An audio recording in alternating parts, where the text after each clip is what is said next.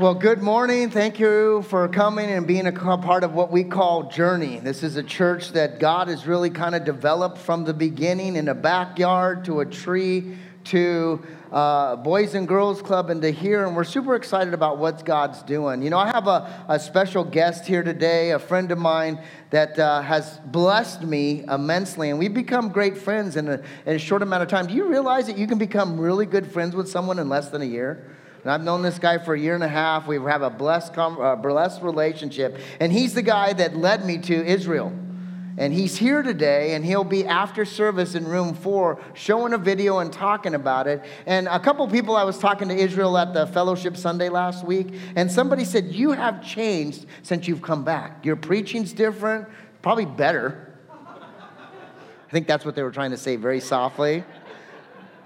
But this trip had such an impact in me and uh, uh, Letty and a few people that went. My parents went. And so we go and walk where Jesus walked. And if you want to learn more about it, it's an all inclusive trip. Everything's included, tips and all of that that you can imagine. So if you're interested in room four at 1030, we're going to play a video. And my friend Nasser, who's the, uh, the, the president CEO of Friendship Tours is here and he lives close, and hopefully we'll get him back and, and share with more about what Jesus is doing in Israel. It was powerful and it was really impactful to me and my wife. And I really put it on my heart that I'm going to take people back because of what it did to me in my life. So if you're interested, come and see me. Go, room, go to room four and we'll share a little bit more of what God is doing in Israel and how it brings hope into Camarillo and to all the states. My, my buddy Nasser has thousands of people go every year, and it impacts the world in, in great ways because of all these people experiencing that. Last week, we started something called Fellowship Sunday, and we put the pinnacle out, and we really had a great time of fellowship. And it was really powerful for me to get into a place of fellowship. And not just me, but to see everybody uh, fellowship in a way that makes sense that we get out of the, the church and go out into the patio and see community really take fold. And this pinnacle ministry that's out in the foyer, if you're new here, that wasn't there until last week. It's something new. And we're trying to get people to have genuine, unique relationships because that's who we are as a church. We'd rather be more authentic and in love and, and, and more in God's grace than a perfect church. Because the, church, the truth is, the leadership of the church, the pastor of the church are imperfect by many ways and by many means. And you've heard me preach many times that how imperfect I am. We are continuing in this series called Fearlessness. We're fearless. We are trying to become fearless. We are trying to put Christ in the center of our heart, mind, and soul so that we can become fearless in the things that the world does in our lives. That's the purpose here. Now, I don't know if you know this, but there's a supernatural enemy or force out there that's constantly pushing you away from God. It's like gravity pushing you away from God. And you have to stand up in the, in the, the throat of it and say, I'm not going to let this hold me back. I'm not going to let fear take me over. We have to fight that supernatural battle with the power that comes from Jesus Christ. I believe in a God that's all powerful. And that's what we are trying to give away is the blessing that God is all powerful and can take you out of your fear and into a fearless part of life. Let's utilize God each and every day. Our memory verse, every series we have a memory verse. This memory verse I really love. It comes from Isaiah. And Isaiah is communicating to, the, to Israel, he's communicating to Jerusalem, and he says, Look, God is my deliverer. And after he communicates that God is my deliverer, he does some action. He takes a step, and here's what he says he does He says, I will trust in him and I will not fear. When I take a step of trusting in him, I don't fear. And the result from that says, the Lord gives me strength, He protects me, and then He becomes my deliverer. He becomes the center of my life, and He delivers me from my fears day in and day out.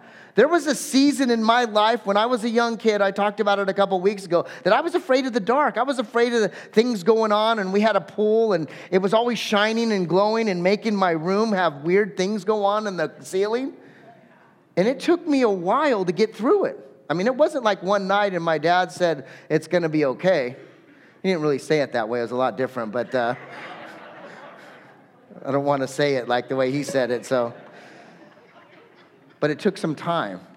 And over a couple of months, maybe half a year, I started to grow into a place of fearlessness and not fearfulness. Does that make sense?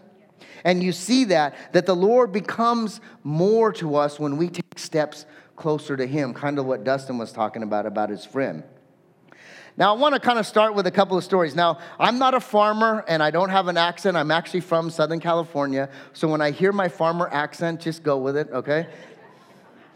So a farmer uh, moves in and buys this property, 75 acres, right? He buys 75 acres, and his neighbor comes up, and you know, farmers are pretty welcoming. Comes up and goes, "Oh man, nice farm. What are you going to do with your 75 acres?" And he says, "I don't know yet." And he says, "Well, how about planting some wheat?" Oh no, I ain't going to plant any wheat there. Then boll weevils will get them. I got too much fear of the boll weevils. I ain't going to plant wheat. That's pretty good, huh? And then he says, Well, what about corn? A lot of people in the neighborhood plant corn. Why don't you do corn? Oh, no, I ain't gonna do corn. Them locusts come in, they eat all that corn up. I ain't gonna do corn. And the guy's like, Wow, this guy's a little weird. Let me ask one more. He goes, What about cattle? Why don't you just use your 75 acres for cattle? Let them graze. You won't have to do much. Just let them go out there and just enjoy it. He goes, Oh, no, no, no cattle. There's that mad cow disease.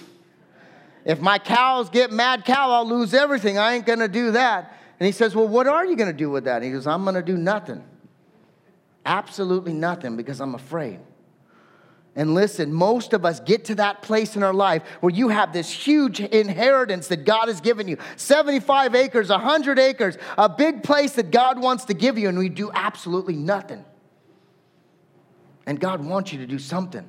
And today we're going to talk about the fear of failure and how failure grips us and it makes us frozen in our tracks and we want to step on and, and, and get out of that and take new risks here's what it says fear of failure is something that many of us struggle with the actual statistics come in uh, i got last night it says since, uh, since jesus walked on this earth 2000 years 100% of mankind has failed that's a new statistic i saw the truth is, we fail all the time. What does the Bible say? All of us have fallen short, right? We're not uh, perfect individuals. We only have one that is perfect. All of us have fallen short. All of us has failed. And the truth is, we kind of sit back and do nothing with our acreage because we're afraid. Not all of you, but a lot of us. When we take on new things, there's risk. When you think about going to Israel, there's risk. And when we went, we were worried.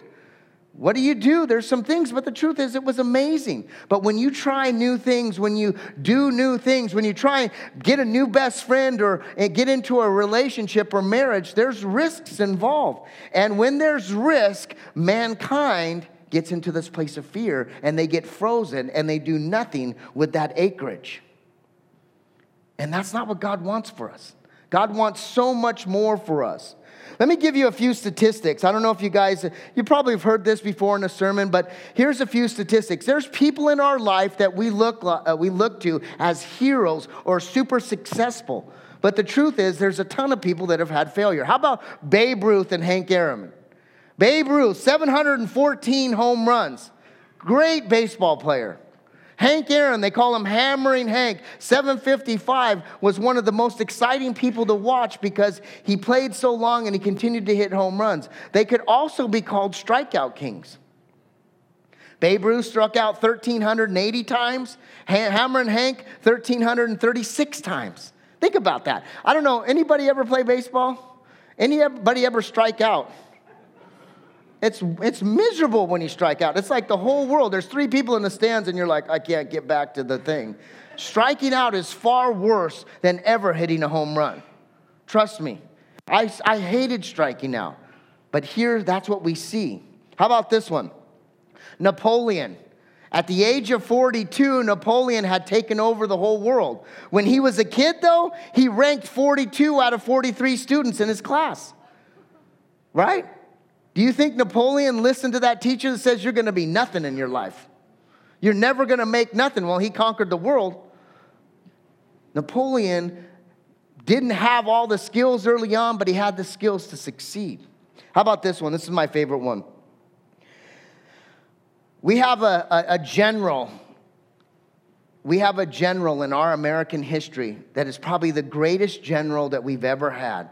Do you know that he lost two thirds of the battle? George Washington lost two thirds of his battle before he won a third of them and won the Revolutionary War. But listen, two thirds isn't good. That's not good. I'm not a math major, but two out of three is not good. But he did it.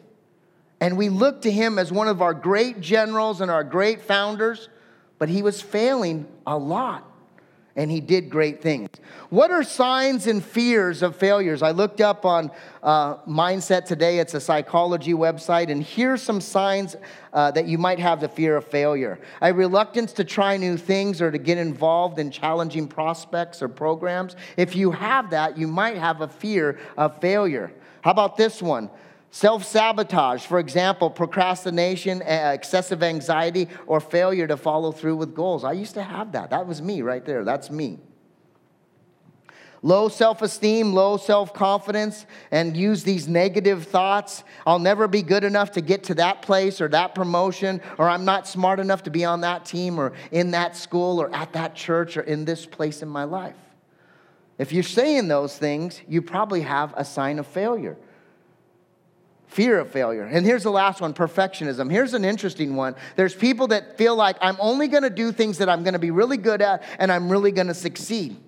And if I don't do that, I'm going to let my farm just sit and rot with 75 acres because I'm not going to succeed in that. If you've got any of those in your life, there's a chance that you have a fear of failure. And I did.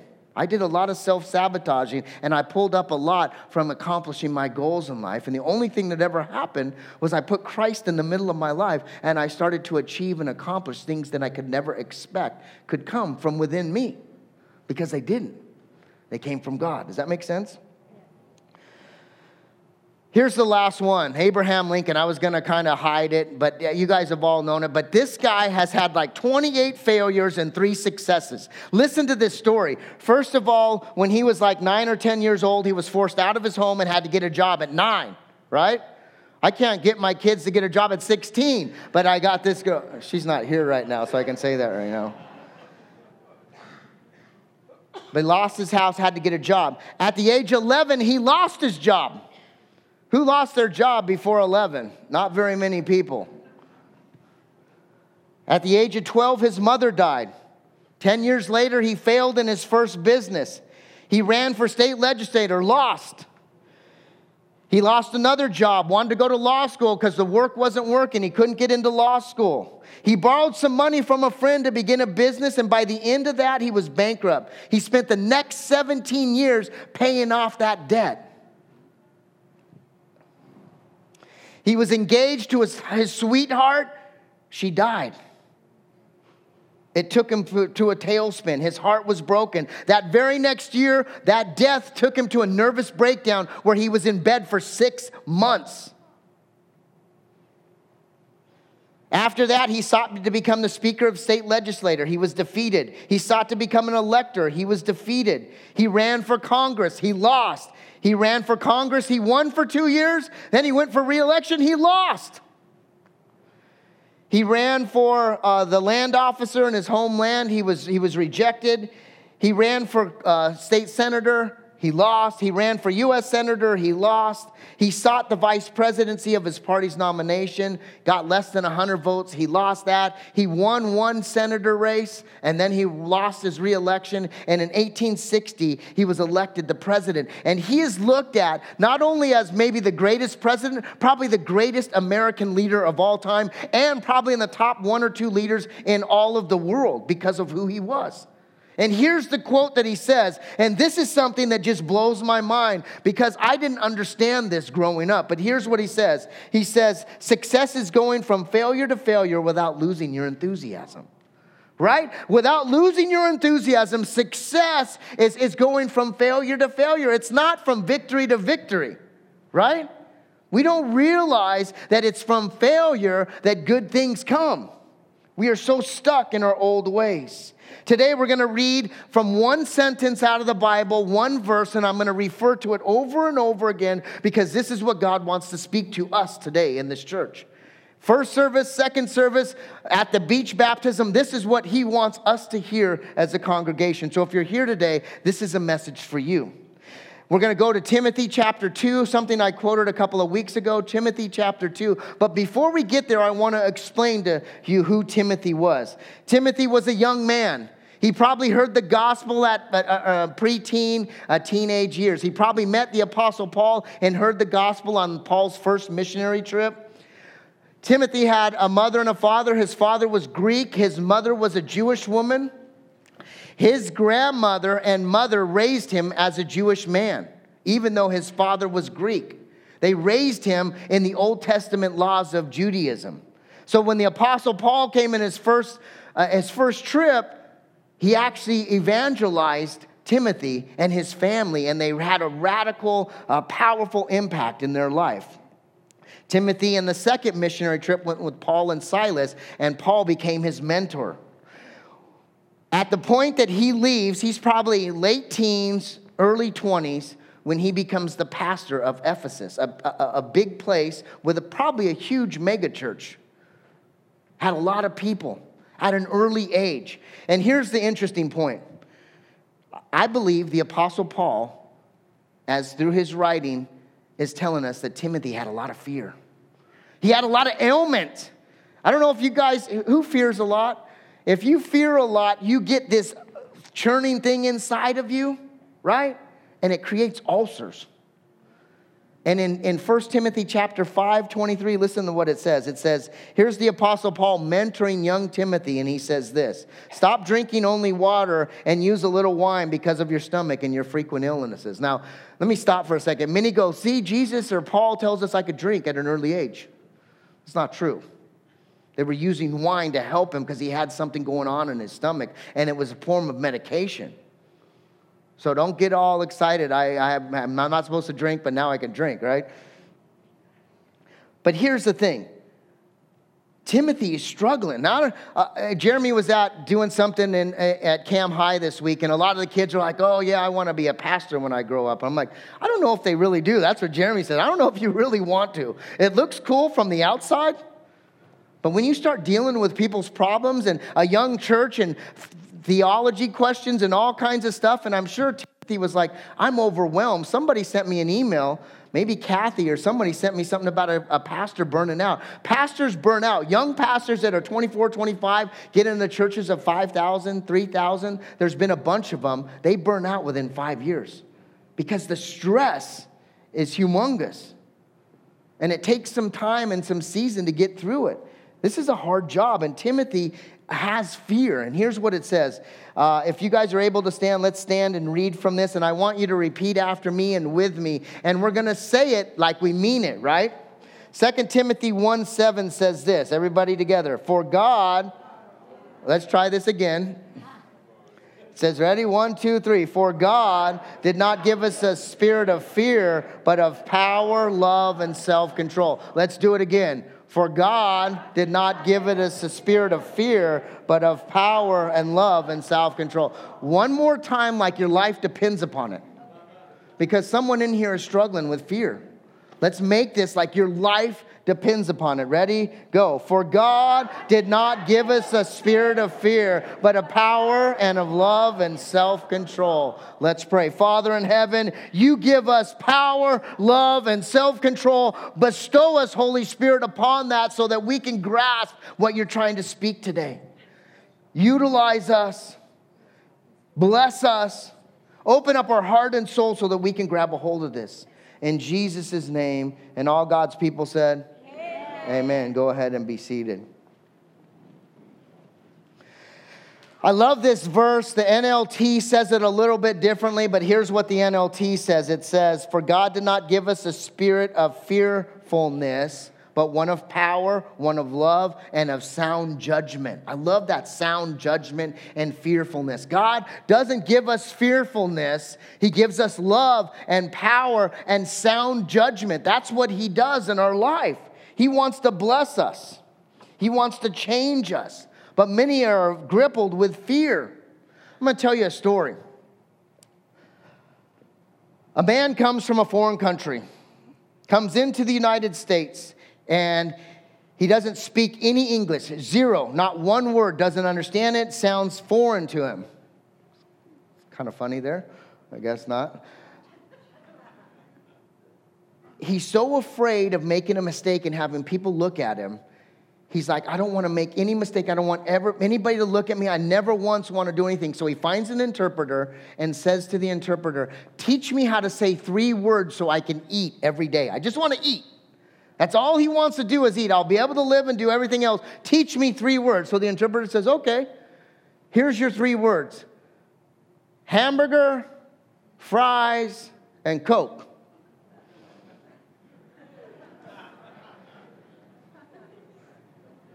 So that whole day, he learned hamburgers, fries, and Coke. The next day, he's all excited because he knows three words in the United States or the English language. So he goes up to this restaurant and he goes, hamburgers, fries, and Coke. And lo and behold, a few minutes later, guess what he got? Hamburgers, fries, and Coke. Now, for the next year, breakfast, lunch, and dinner, all he had was what? Hamburgers, fries, and Coke. He hunts down the interpreter and he says, he's, he's, he's living well. He's probably gained a few pounds. He's living well, but he's like, man, I want to eat something, some breakfast. Love breakfast. I want to get me some breakfast. So he goes up to the interpreter and he's like, man, can you just teach me three more words? I, I want to incorporate breakfast. And the interpreter says this he says, say these three words eggs, toast, and juice, right? He's like, yeah. And so they work all day, eggs, toast, and juice. He goes in the next morning, excited for a new taste in his taste buds, right? And he goes up to the waitress, and the waitress comes and says, What would you like? You like eggs? She's like, How would you like them? Over easy, over medium, scrambled? How do you want your eggs? Hard boiled? He's like, Toast. what kind of toast? Wheat toast, rye toast, white toast? English muffin biscuit? And he's like, uh, and he starts freaking out. He's like, juice. What type of juice would you like? Orange juice, grapefruit juice, tomato juice. What other juices are there? And he's going through fear, apple juice. And he starts to fear. And he starts to see that he's failing. And he says, hamburger, fries, and Coke. And here's the point of the story many of us live in this hamburger, hamburger, fries, and Coke life. We're stuck there and we never actually live out what God has for us. We're stuck, and man, I can get me In-N-Out every night, one meal. That's it. I'll eat it every night for probably a year, I'll be okay. But I can't do it three times a day. And many of us are stuck, and maybe that's the only food you like, but put lettuce on the as the bun. Take the cheese on, put cheese on it, onions, mushrooms, bacon, Gouda. I don't know, do something with it. But most of us stick in this hamburger, fries, and, and Coke kind of lifestyle, and we live in fear. We have this unhealthy idea of perfection in society. TV and media are driving us to this place of only perfection. I see baseball players and football players, and I see beautiful people on TV, and I only look at perfection, and I think that that's the only thing I can be.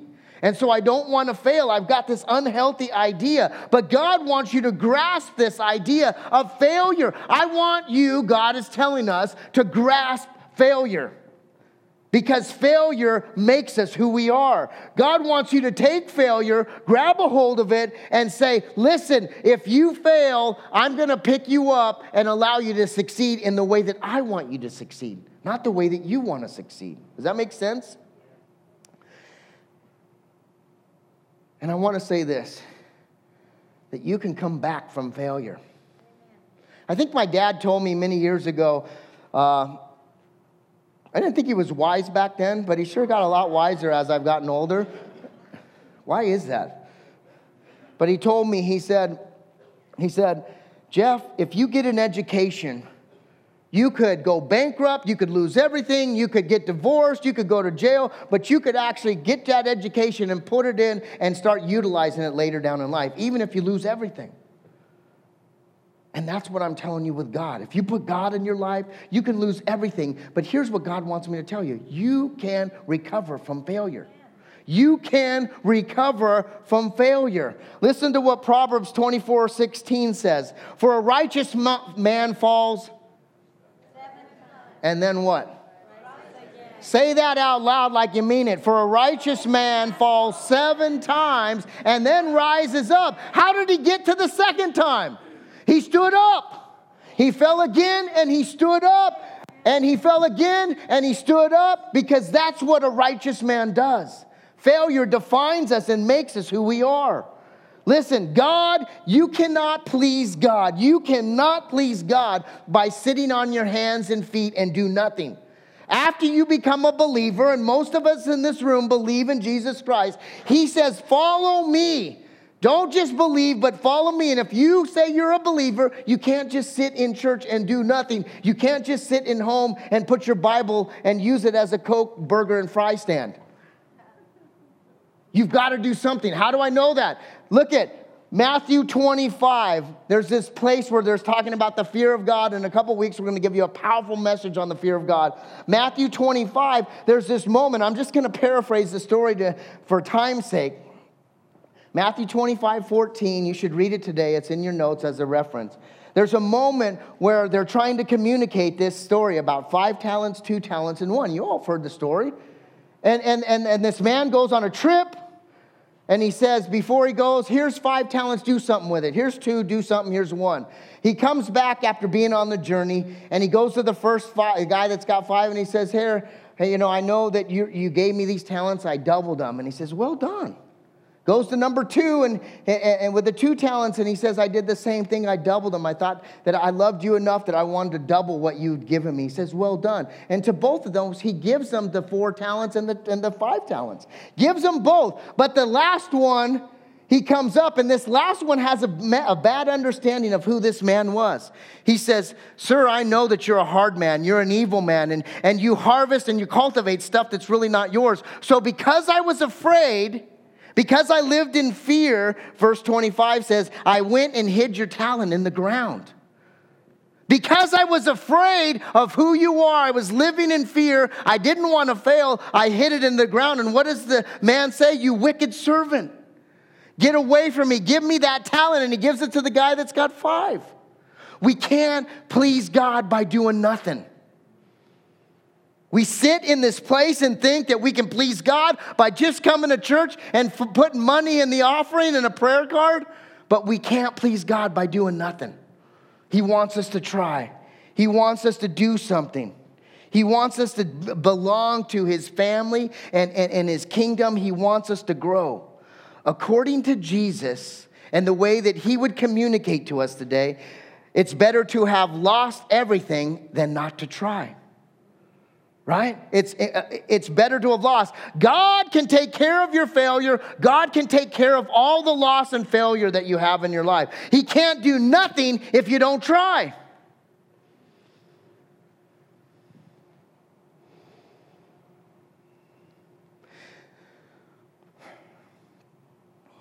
In Psalm 119, and this is my story. If my testimony was in one verse, this is my testimony. Psalm 119, 67 says this Before I was afflicted, I went astray, but now I keep your word. Then the NLT says this I used to wander off until you disciplined me, but now I follow closely.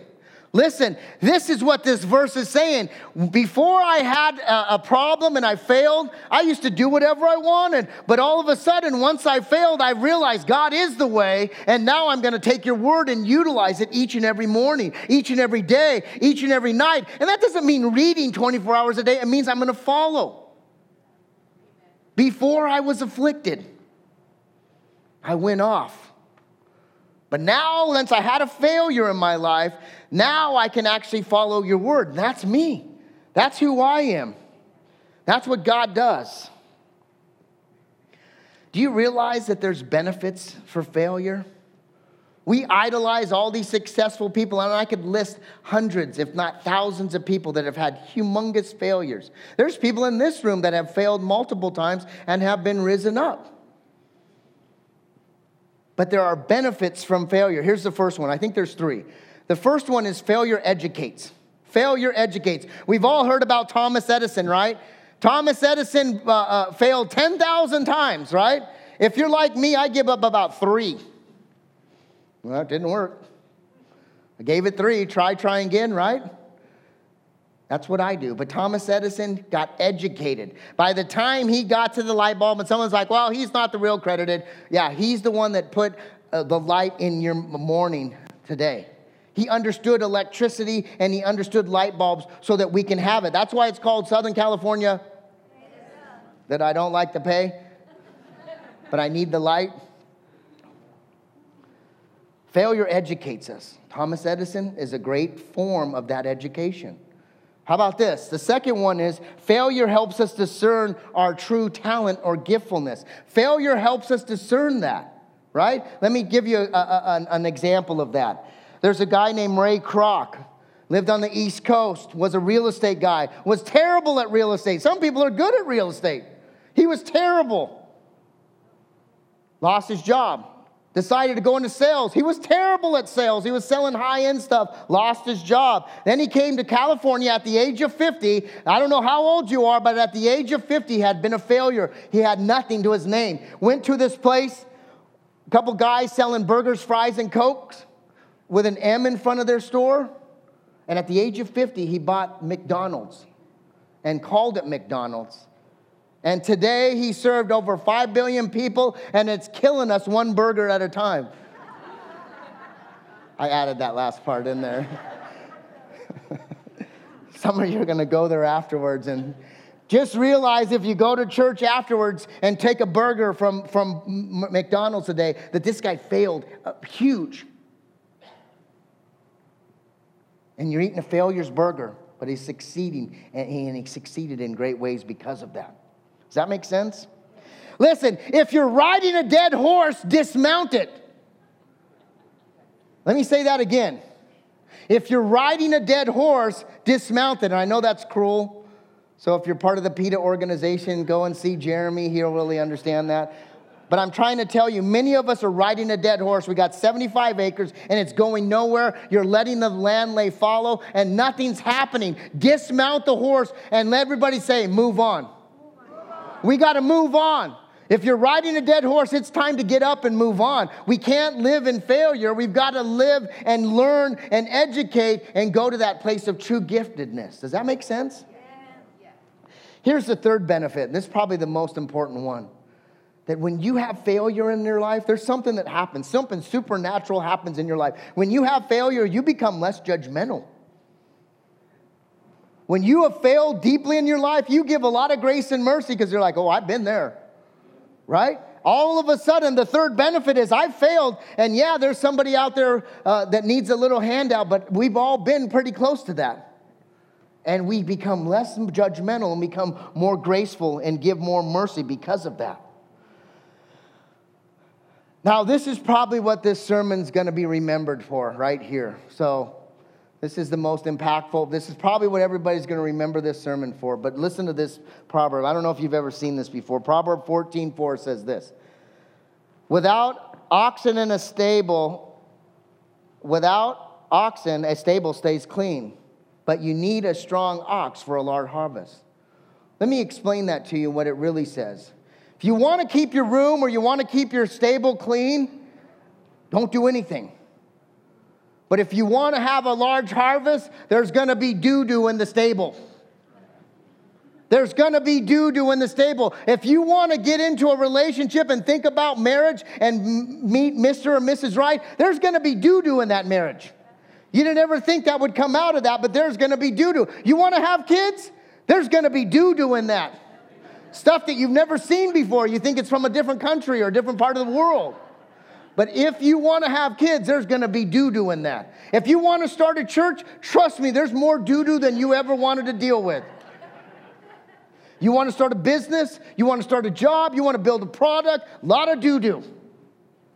That's what this proverb is telling us. But if you don't want to do anything, if you just want to let that piece of 75 acres lay rest, there will be no doo doo, but nothing else is going to happen. And you won't get a large harvest. Listen, the doo doo allows the, the people to use that as fertilizer and bring a large harvest to the, to the crowd, right? Doo doo's good.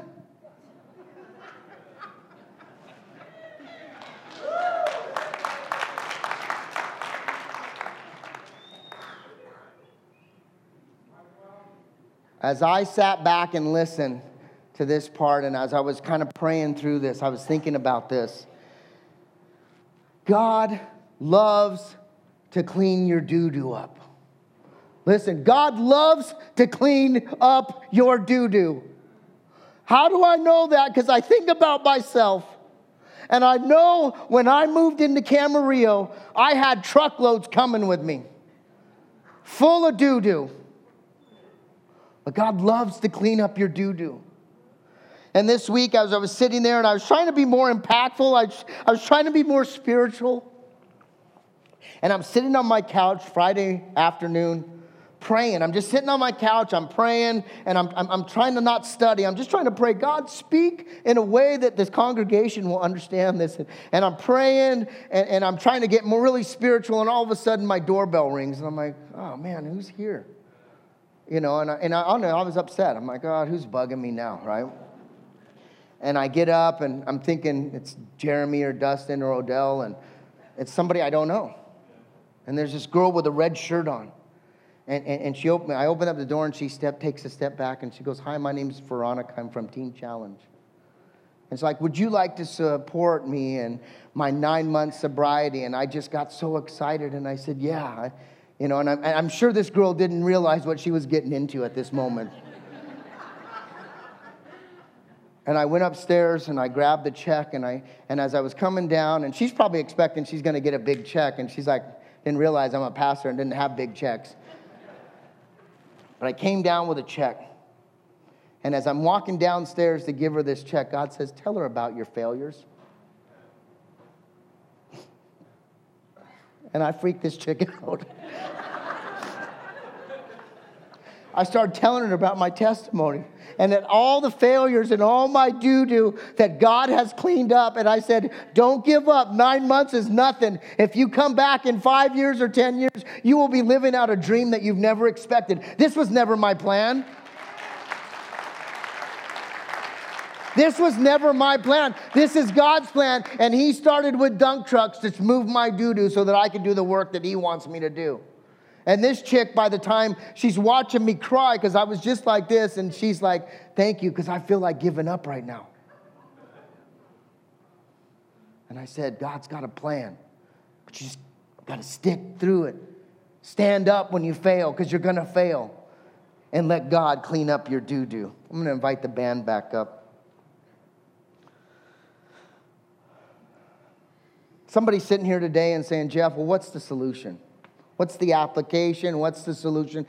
I have this. The symptoms are me. I have this. There's a foolproof thing in the Bible. There's one thing, and it's in our verse that's guaranteed foolproof that the Bible tells us will never fail. And it says this that love never fails. Love never fails. Our Bible tells us that I don't have a spirit of fear, but I have a power and I have sound judgment. And if I use it and I'm motivated by love, the Bible tells us, 1 Corinthians 13 8, love never fails. If you're in a relationship conflict, love never fails. If you're in a place in a conflict with your landlord or your best friend, love never fails. If you're struggling with God, love never fails. If you want to work more about the kingdom of God, love never fails. Be motivated by love. That's the foolproof method. Love never fails. How do we know that? Don't just listen to the weeping pastor up there. Look at the Bible and look at all the failures. You think you can't be used? Here's another list. Noah was a drunk. Abraham was too old. Isaac was a daydreamer. Jacob was a liar. Joseph was abused, and love never failed them. Moses stuttered. Gideon was afraid. Samson had long hair and was a womanizer. Rahab was a prostitute. Love never failed them. Jeremiah and Timothy were too young. David had an affair and was a murderer. Elijah was suicidal. Love never failed.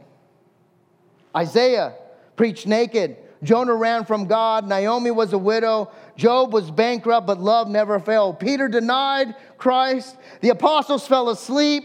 Martha was a worry wart, but love never failed them. The Samaritan woman was divorced more than one time. We're talking four or five times, and love didn't fail her. Zacchaeus was too small. Paul was too religious. Timothy had ulcers. And listen, love never failed them. Lazarus was dead. And love didn't fail him, it brought him back up.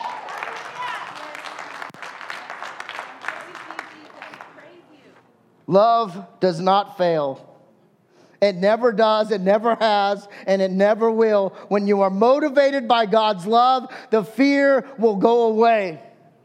And your failures will be enhanced. God will come up with his doo doo truck and pick it all up and make something beautiful, a big harvest. Does that make sense to you guys today? The answer to your problem is not a program, it's a person. The answer to your pro, uh, program uh, is not a program, it's a person. And that person is Jesus Christ. Amen. That person is Jesus. And that's who is the one that really grabs a hold of us. And I want you to think about this question right now.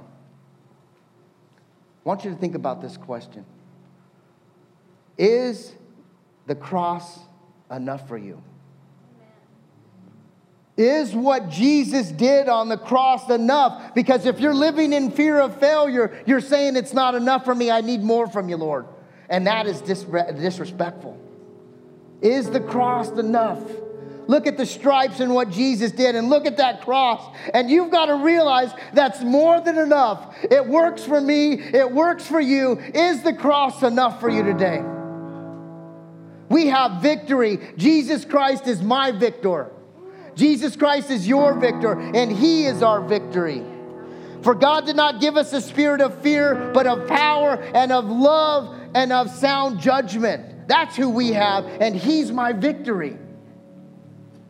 Now, if you're sitting here today and you're wondering and, and, and, you're feeling sad or you're feeling confused or you're feeling scared or you're feeling convicted or, or you're feeling something and you just don't know what it is, that's the Holy Spirit challenging you. Stand up, rise up, let the victory of Jesus Christ stand. Don't diminish the cross. It's more than enough for all of us. All time, all of mankind, and all of our failures, Christ did it all. It was all complete. And most of us forget that and we don't realize that. And so we sit in failure. We sit in fear. And today I want to remind you the cross is enough. The cross is enough. Jesus is my victory. Do you believe that today?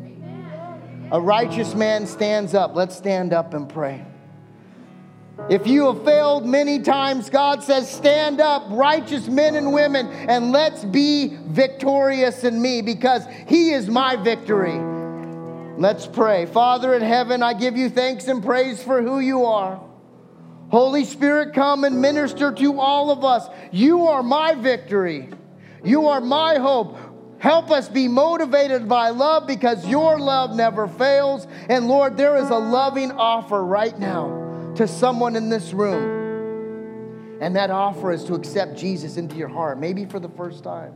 If that's you today, here's the opportunity to step into that love and let Him start working on all your failures. If that's you, repeat after me Father, forgive me. Come into my heart, come into my soul, and be the love of my life forever. Because I know your love never fails. I know that what you did on the cross is enough for me. You died and you rose again so that I can have eternal life. Holy Spirit, anoint me. Come into my heart and let me walk in all your ways. We say these things in Jesus' name. Amen.